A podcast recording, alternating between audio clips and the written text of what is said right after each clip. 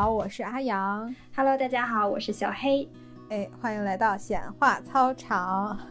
上次呢，我们讲了一个小故事，那今天讲个大故事。对，讲个大故事。我们讲个电影。嗯，首先简单介绍一下这个电影啊。这一期节目肯定是会涉及到剧透的，所以大家如果介意的话呢，可以先去观影，然后再来听。当然呢，你也可以先去听，然后再去观影。反正就是这部电影一定要去看。那我们先介绍一下吧，这电影叫什么名字啊？嗯，这个电影叫《完美的世界》，豆瓣评分九点一分，相当的高。嗯那真的是很高。哎，对，是一九九三年拍摄的一部电影，时长在一百二十五分钟。嗯，但是我看的时候完全没有感觉到这两个小时非常的漫长，还是非常享受的。看的时候觉得很快。对，是一部公路电影加犯罪片、警匪片。嗯，简单介绍一下剧情。嗯，我来。嗯，说吧，我听着。哎，就是简单介绍一下剧情，就是一个越狱成功的罪犯，在这个逃亡的过程中，意外劫持了一个小男孩为人质。两个人在逃亡的过程中发生了一系列的这种治愈和被治愈的故事。简单介绍一下这个故事的大概线路吧。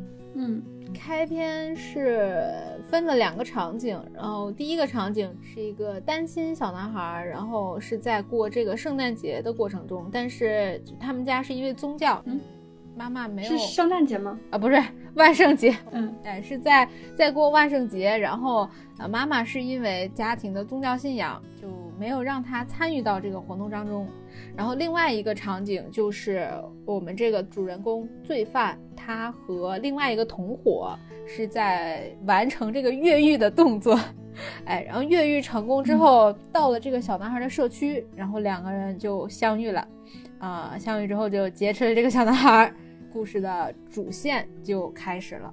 就是他们这个逃亡的过程，嗯这个逃亡的过程又分了两条故事的支线，一条是这个罪犯和人质在逃亡，然后另外一条就是警察在追他们，但是呢，就一直是这个罪犯在前，然后警长在屁股后边追着，就这样一直没有追到。猫捉老鼠的感觉。嗯对对对，那我们不讲具体的故事情节吧，就讲我们对这个故事人物还有一些场景上面的理解怎么样？好啊，来吧。嗯，主人公主要就是两位啊，一个是这个罪犯，那一个就是这个小男孩儿。我们先从这个大人讲起吧，布奇。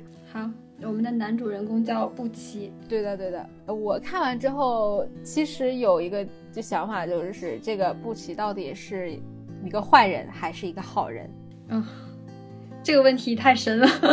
对，因为就看看电影之前，然后在这个豆瓣上，呃，大家就说一个坏人他只要做了一件好事，那么大家就会同情他，或者就是站队就会站在这个坏人这一边。因为这个电影是开篇是把这个人定义成了一个罪犯嘛，他也不是那种被冤枉入狱的，也不像就是《肖申克的救赎》里边那个主人公是那样的一个情境，他是确实是确确实实是因为犯罪然后入狱了。但是电影的整个过程中，就感觉把这个人塑造成了一个温柔硬汉的形象，你会觉得他不是一个完全意义上的一个坏人，一个犯罪的人。呃，就比如说，他刚开始是和另外一个同伙一起越狱的嘛，然后到这个小男孩的小区里面的时候，他另外一个同伙是看到了那小小男孩的妈妈，就想强奸他妈妈，然后这个人他就就出来阻止，你就觉得还挺有正义感的。一脚就踹翻了他。哎，对，你会觉得他是有道德底线的吗？对，我觉得他是有他自己的行为准则和一些底线的，不是所有事儿都干的。嗯，后来他这个同伙又想要猥亵这个小男孩儿，然后他也是直接就阻止，然后唉甚至还把这个人直接 pew 解决了。嗯，我认为的这种，他是对女人、对小孩儿其实都不会下手的，就觉得还是一个很有原则的一个犯罪人。对吧？很有原则的一个罪犯。嗯，对，其实是我是真的觉得电影在努力营造一个这种形象吧。嗯，就是中间有一块那个小男孩不是偷偷东西嘛？哦，我知道，知道，对的，对的，只是教育他偷东西不对。对吧？对对对，就是他小男孩偷了东西，他知道之后，然后他还说说偷东西其实是不对的。但是如果说当你真的需要它，而你又实在是没有钱的时候，你借用一下也可以。啊，对，嗯，他非常知道，就是需要灌输给孩子的思想，正常的思想，正确的思想，应该是偷东西是错的。但是他又不太希望，就是呃小菲利普因为自己偷东西这件事情，觉得自己很差劲呢。所以他就还是在用这种方式，然后保护这个小朋友。对，就呃很多影评就说，我也想要一个这样的犯罪爸爸，很有魅力。对，很多方方面面，我就觉得这个就这个布奇一直是想要以一个很现代、很舒适的方式来教育这个小男孩。嗯，虽然他是一个。这个在逃犯吧，但是你会觉得他很多，不管是教育观呢，还是甚至于说是价值观，你都会觉得，哎，这个很有思路，很有方法，对吧？对，还有那个地方是酒吧吧，然后就在那个店里跟那个女郎，他跟他两个人就准备要发生关系了，就是那个女的一直在撩他嘛，然后他就把小菲利普支出去了。他已经准备要跟这个女郎做一些羞羞的事情，但是还没有正式开始的时候，被小菲利普看到了。然后他当时就是竟然就刹住了车，从那个店里出来了，剧情就不往下推了，然后就出来了。我也觉得很搞笑。小男孩问他说：“你亲他屁股了？”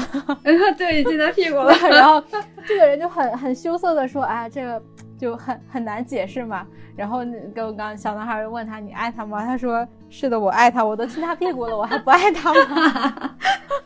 就很对对，他为了保住他，就孩子心里边那份童真和美好，他就承认说他自己爱那个女郎。他这个人物一下就觉得很鲜活了。我是觉得他一方面拿菲利普当做了一个小孩，另一方面又没有完全的把他当做小孩，我还觉得呃挺好的。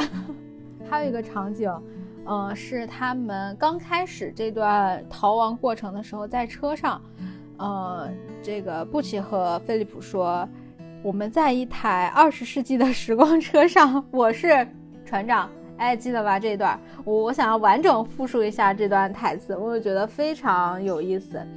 嗯，他说我是船长，你是领航员，前面是未来，呃，至于后面那是过去。如果你觉得生活太慢了，你想要身处未来，那么你可以踩一下油门，然后这个时候电影中他就踩了油门，然后车就往前快了一点。嗯然后如果你想慢下来，你只要踩一下刹车，哎，然后他踩了一下刹车，这个车就停下来了。他又继续说，停车只是当下，嗯，生活的节奏，你想去的方向只在你的控制之下。小孩子他当时不能完全理解，但是他或多或少可以理解他想要表达的意思。如果说当这个小孩长大之后再去回味这段话的时候，可能就会有一些更深的理解。所以我觉得他真的是以一个平等的位置来跟这个小孩诉说一些我们往大了一点说人生观呀、价值观呀这种。所以很多人都会说想要一个这样的父亲。嗯，我觉得能把人生的一些大道理。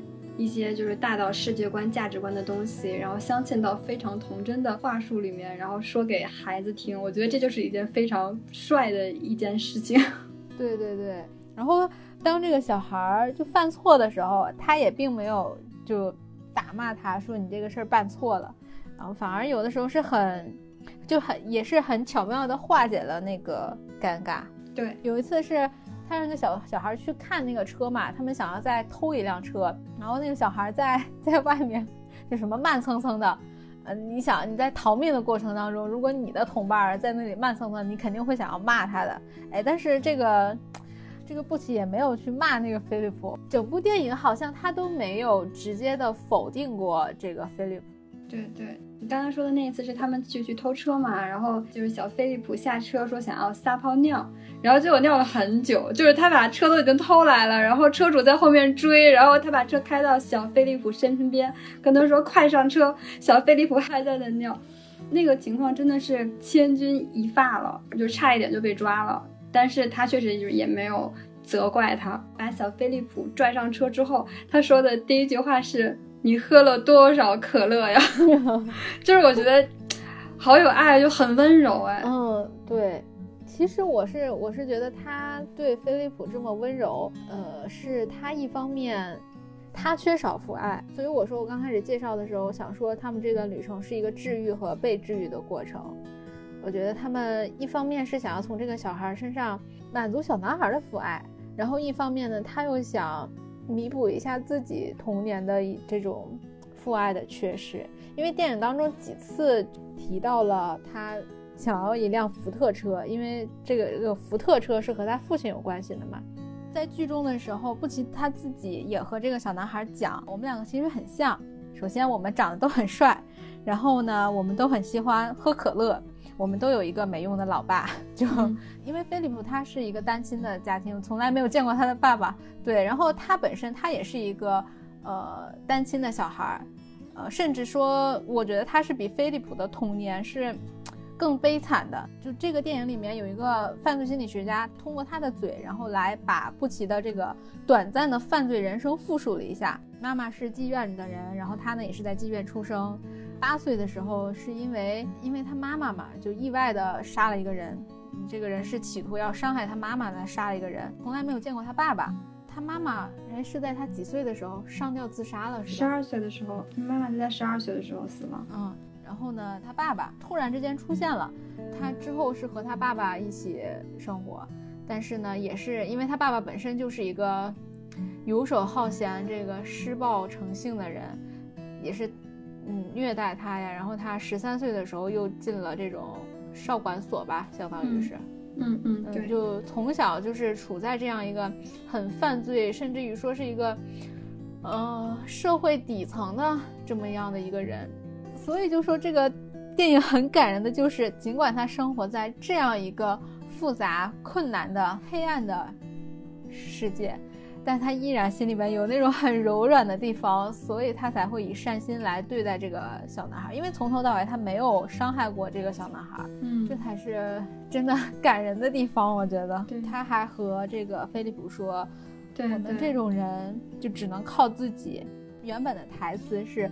Foolish destiny，它完全可以说是我们的命运，但他把这个在这个命运前加了一个 foolish，就是那种既温馨又可怜的那么样的一个情感吧，就会让人觉得动心一下。哦，这个男人真的想要拥抱他一下。嗯，其实他是一直没有，嗯，放弃他父亲的。对他，他从监狱越狱出来，然后。偷了这么多辆车，然后劫持着小菲利普，其实一直在往去找他爸爸的那个方向开嘛。对，他也是一直手拿一张明信片，嗯，就是其实是他爸爸应该是留给他的一个唯一的联系方式，或者是整部电影里面他关于他父亲的这种描述里面，这个明信片是唯一一个温柔的这么样的，还是比较一个美好的一个回忆。嗯嗯。说一下这个小男孩儿，嗯，好，我觉得这个小男孩是有一个心里面上的一个这种转变，就刚从刚开始一个很逆来顺受的 这么样的一个形象，不知道反抗啊，不知道说不，呃，甚至于说当自己被劫持为人质的时候，他也没有像一个七八岁的小男孩那样又哭又闹呀，就很淡淡然的在接受自己被 劫持的这么样的一件事情。对我甚至觉得。我甚至觉得他有一点，有一点渴望自己被劫走，对，就生活有一点点不一样了，这样的一个一个状态。因为中间他有几次是可以离开的，其实他有选择可以离开的，布奇也是给了他选择的机会，你可以选择离开，但是 他依然是选择了上车和他一起逃亡。一直到后面的时候，这个小男孩的面部表情也多了起来，从刚开始的这个。完全是面无表情，到后来知道笑呀，知道哭呀，嗯，所以我觉得也是，布奇带给他了这么样的一个正常的童年，一个小孩该有的这样的一个生活状态或者是精神状态吧。对，说到这个，就是有有一个地方，我能很明显的看出小飞利浦的一个转变，就是导演有一个镜头是他们。就他们甩开了那个追捕的车，嗯，然后不急把车停在一个乡间小路上，两边都是稻田，不急把那车停在那儿，下车，走到车的侧边，然后靠在那儿，手抱胸，然后呢？小飞利浦从副驾驶也是打开车门绕过来，然后站到他旁边，然后也是靠在那儿手抱胸。那个画面，那个镜头我印象很深，我就觉得哇塞，好可爱啊！就是我能很明显的感觉到，从那个时候开始，小飞利浦已经开始慢慢的喜欢上他，就还挺可爱的。那个画面我觉得很美。对，就哎也可以简单介绍一下他的这样的一个生活环境、家庭环境吧。一个是单亲嘛，然后和他妈妈一起过，还有两个姐姐。甚至于说，他这个小区里面感觉都没有一个嗯壮年成年男性的存在，邻居也都是老头儿，所以他的生活里面是没有这种一个父亲角色的，所以他人也是，嗯，应该是比较懦弱吗？可以这么说吗？嗯，但他其实。他也是想要去尝试不一样的东西，他内内心应该是渴望去尝试的，但是他的母亲又一直在教导他，就拿教会的那些教条一直在教导他，你不可以这样，你你不能做这个，你不能那样，所以他就是一直在被禁锢着的嘛。他潜意识里虽然是希望他自己能去做这些事情，但是呢，他又不又会很不断的跟自己说，我不能做。哎，对。我们刚刚一直在讲这个布奇是在教导这个小孩吗？可以说暂时用这个教导这个词。嗯，教导。对。然后这小男孩在整部电影里面有三次拿枪的经历。就第一次的时候是他们闯进社区，他这个同伙想要强奸他妈妈的时候，这个布奇闯进来，然后是他第一次让这个小孩说：“你拿枪对准我。”这个时候这个小孩很颤颤巍巍。完全懵了的状态去拿这个枪。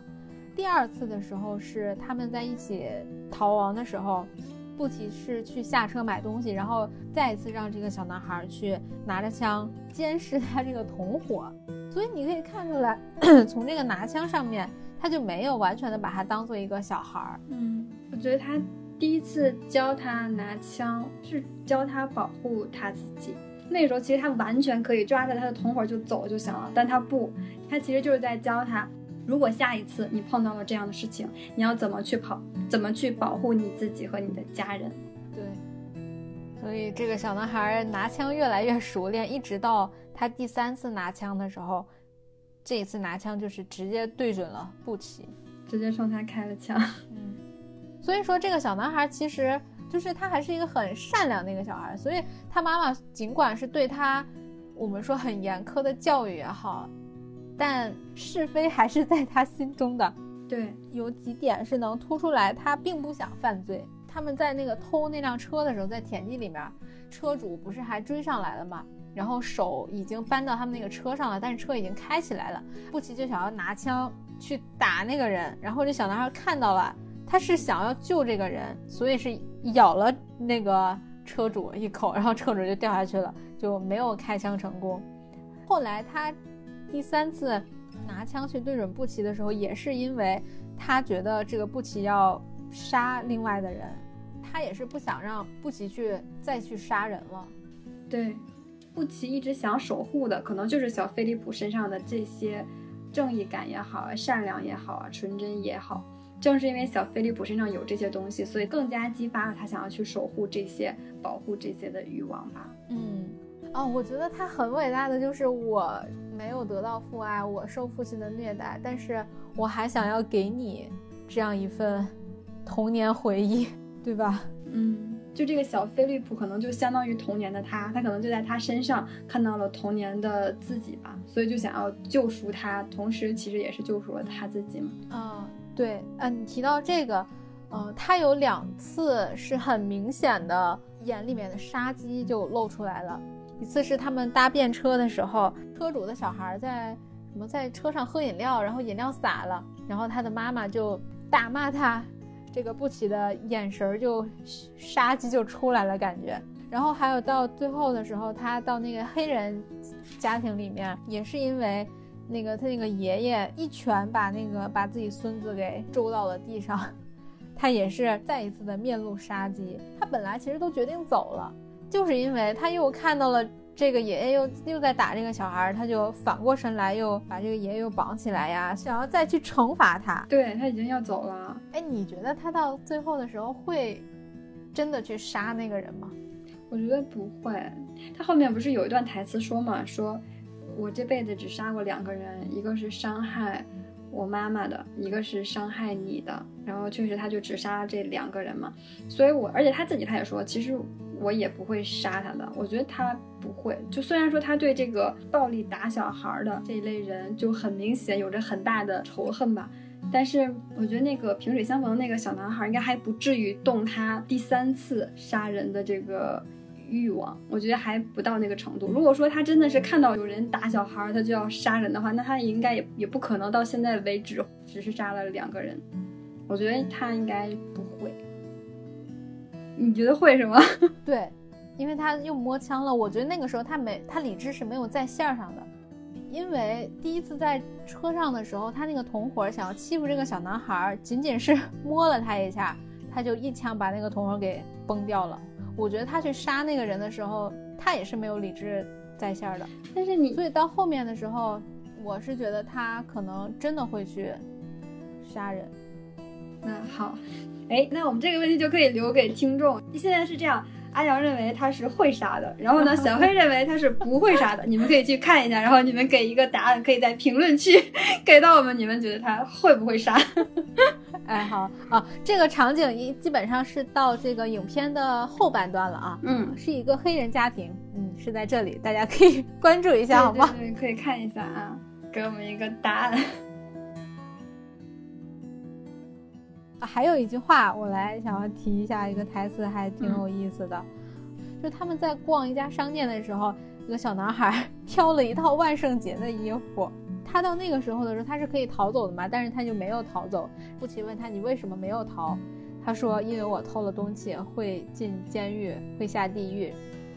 然后这个时候布奇又回复了他一个，就原文的台词是 same difference。就是一样的，就没有什么不一样。他是觉得监狱和地狱没什么不一样。对，就很多这种，如果你去考量这些台词啊，然后还有说不齐的这种反应啊，真的是能，我就一直觉得这是一个很温柔的男人。我就我们上一期不是有聊说那个郭靖和那个那个那个谁欧阳克。欧阳克对谁谁更招人喜欢？我们的答案不是觉得欧阳克会更招人喜欢吗？因为就是一个恶人，他做了善事，或者说一个恶人，他表露出温柔的那一面，真的是很迷人。对的，对的，对，一直到这个电影的最后，他们再一次碰面的时候，呃，布奇是想要把菲利普放回去，跟他说：“你现在转过身去，戴上你的面具，啊，伸出手来。”就说你有糖果吗？就让他们让他这样以一个万圣节小孩讨要糖果的这么一个形式，让他去回归大众吧。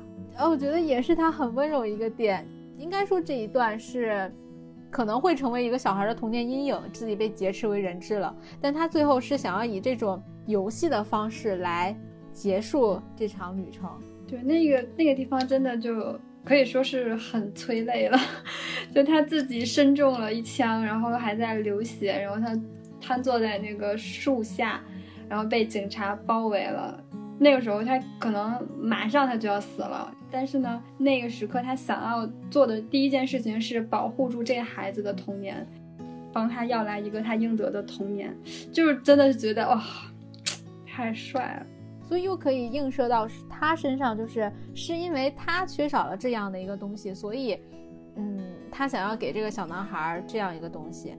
在这个追捕的过程当中，有一段是这个犯罪学家不是带入到这个布奇的这个视角上去思考他为什么要做这件事情，但是对面的警察吧就说，如果你是布奇的话，那你不如直接告诉我们你的目的地在哪儿。犯罪学家就和他说。这就是我们不一样的点，因为你觉得我的目的地比我为什么要去那儿更重要。这句话我也是反复听了好几遍。按照这个犯罪学家说的是，我为什么去那儿更重要的话，那么我理解的方式是我们刚刚说他父亲留给了他一张明信片嘛，他这个明信片是要去阿拉斯加，对吧？他是要一直要去这个地方，那他为什么要去这个地方呢？是因为他心里面和他父亲之间还有心结，他还是在挂念这个他父亲。他是心里面还是想要对这一份父爱是保有好感的，甚至是眷恋的。如果是这样的话，那么他就不会真的伤害菲利普。就像这个犯罪学家，他觉得他为什么去那儿更重要，所以他从始到终，他都认为布奇不会伤害这个菲利普，因为有几次他是明确提出来他是不会伤害这个小男孩的。就如果他们都是以这样一个心态来理解布奇的话，那么最后可能就会是一个相反的结局。嗯，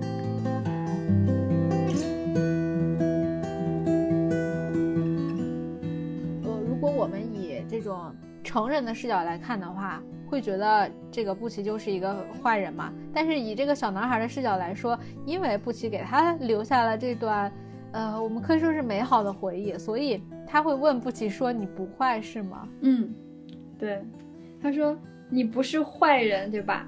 我觉得这个点也很。是又戳中了我。嗯，他问那个问题的时候，就是一瞬间就会又把他拉回到了小孩的那个状态。就我觉得“坏人”“好人”这个词，一般就是小孩子才会用。对，我就觉得这部电影这个小孩的形象就非常的真实。嗯嗯，对，就是后面布奇被警察射杀的时候，我当时很 low 的以为小菲利普会跪在地上抱着他呀，然后痛哭啊，你不要死啊什么什么的。但是导演没让他那么演。反而是小飞利浦就站在那儿，然后拉着那个布奇的胳膊在往起拽他，就是你起来，你别躺下。哇塞，我觉得好真实啊，就是一个小朋友会有的反应啊。对，然后这整部电影也是，啊，我们会希望发生什么，但它并没有。哎，我都说了这么半天了，你来说说。你看完这个电影有什么感觉呀、想法呀？你来谈谈。嗯，我对这部片子导演那个首尾呼应的表现手法印象很深，我觉得特别的好。刚开场的时候，导演给大家营造了一个非常温馨的一个画面，就是我们男主躺在一片草坪上，旁边还放着一个非常可爱的精灵面具，背景也没有任何嘈杂的声音。就给人感觉这是一个非常非常宁静又平和的一个画面，但是当我看到了最后，我才发现导演用结尾解释了开头。对，所以说一开始就剧透了啊！对，看到最后的时候，我才明白哦，原来布奇躺在那个草地上是被射杀了，他死了，他是中枪了。可是导演没有让镜头拍到他身上的血，警察。警车还有直升机轰隆的声音都没有拍出来，只是给推了特写。他好像就非常惬意地躺在那儿，旁边还是小飞利浦可爱的精灵面具，给人打造一种他就在那躺着，非常平和。我再回想起开头，才发现开头导演给观众编织了一个多大的谎，就是他不拍那些残忍的东西，只留下了画面中非常宁静美好的东西。不知道为什么这样就更加让我替布奇感到委屈，就他的死都被导演粉饰的这么平静。原来我们看似惬意和安宁的背后是非常非常残忍的真相。就是你想，连开头吹在布奇脸上的那些微风，其实都是直升机螺旋桨卷起来的气流啊！我觉得这个地方导演首尾的这种设计非常的高级。嗯，因为他刚开始的是没有什么过多的剧透嘛，但你又会一直怀抱希望，说，哎，会不会是 happy ending？但，哎，对对，因为我们的片名叫《完美的世界》嘛，再配上开场这么一幅非常平静宁和的画面，你就会觉得啊，这部片子的基调应该是非常温情的。但是没想到它里面其实是极具讽刺的，但依依然温情 啊，对对，讽刺中夹杂着温情。这部片子的名字叫《完美的世界》，你怎么想？我觉得是针对我定义这个完美的世界是布奇给菲利普了一个完美的童年，呃，布奇又从菲利普身上得到了这种他想要的那种完美的童年，所以我觉得完美的世界就是，嗯，是针对他们两个人来说的，两个人互相给了对方一个完美的世界。你觉得不完美？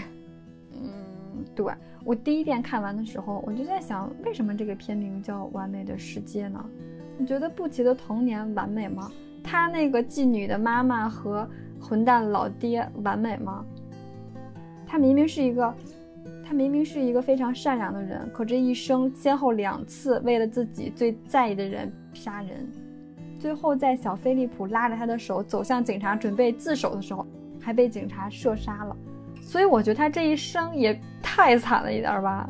但是当我第二遍看的时候，我是觉得这个完美的世界是相对于他这糟糕的一生而言的，因为他的结局就是躺在那个草坪上，旁边放着小飞利浦的精灵面具，身边散落着他最爱的美元。我觉得那一刻那个结局对于他来说确实是完美的。你说如果他开着这辆车最后找到了他的那个混蛋老爹？那他这一生缺失的那些东西就能找回来吗？我觉得这个完美的世界，可能就指的是这一段旅程，两个人相处的这么样的一个一个过程。嗯，我是觉得，就算他找到了他的那个混蛋老爹，他的生活也不会圆满的，反倒是他遇到了小菲利普，跟他有这么一段旅程，在旅途中又完成了相互救赎，在他救赎成功的那一刻，呃，他。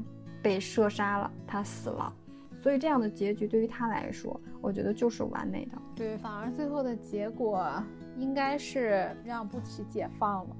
嗯，对，这个结局真的是让他解脱了吧？嗯，因为我设想过，就算他真的找到了他的混蛋老爹，或者说他回到了监狱，接受那个呃心理学家的帮助，结局也不会有他现在这样好，不会有他死在自己救赎成功的这一刻好。对的，对的。最后吧，还是非常推荐大家去看一下这部剧的。我们这部片子的导演，他是在片中饰演警长的那个人，他拍拍了很多好片子。对他拍了很多好片子，而且我们这部片子的两个主演，就是这个警长和布奇，他们两个都先后拿过奥斯卡金像奖的最佳导演奖，所以真的可以看一下，还真的挺好的。现在说奥斯卡已经不值钱了，啊啊，好吧，但是那个时候还可以啊，对，人家得的时候还挺厉害的，九三年的时候就得了。哎，这个主演布奇比导演得的还要早，就还真的挺厉害的。这个导演在拍这部片子的时候，没有用那种好莱坞大片的那种大制作、大场景啊，什么非常高级的音乐呀，来衬这个片子。不是很标准定义上的商业片，对对对，就是用演员们实打实的演技来跟观众说话，让观众能够更加的沉下心来去关注演员们内心表达的东西。我觉得真的是挺赞的。就是我觉得还是从不管是人物呀、故事呀、情节呀，甚至是一些台词，当你去就反复去看的时候啊，真的是感觉到。那种既心疼，然后又很柔软的地方，所以还是去看吧。嗯，对，我们 我们还有留作业呢。啊，对对，好，那我们今天就这样，对，今天就这样了。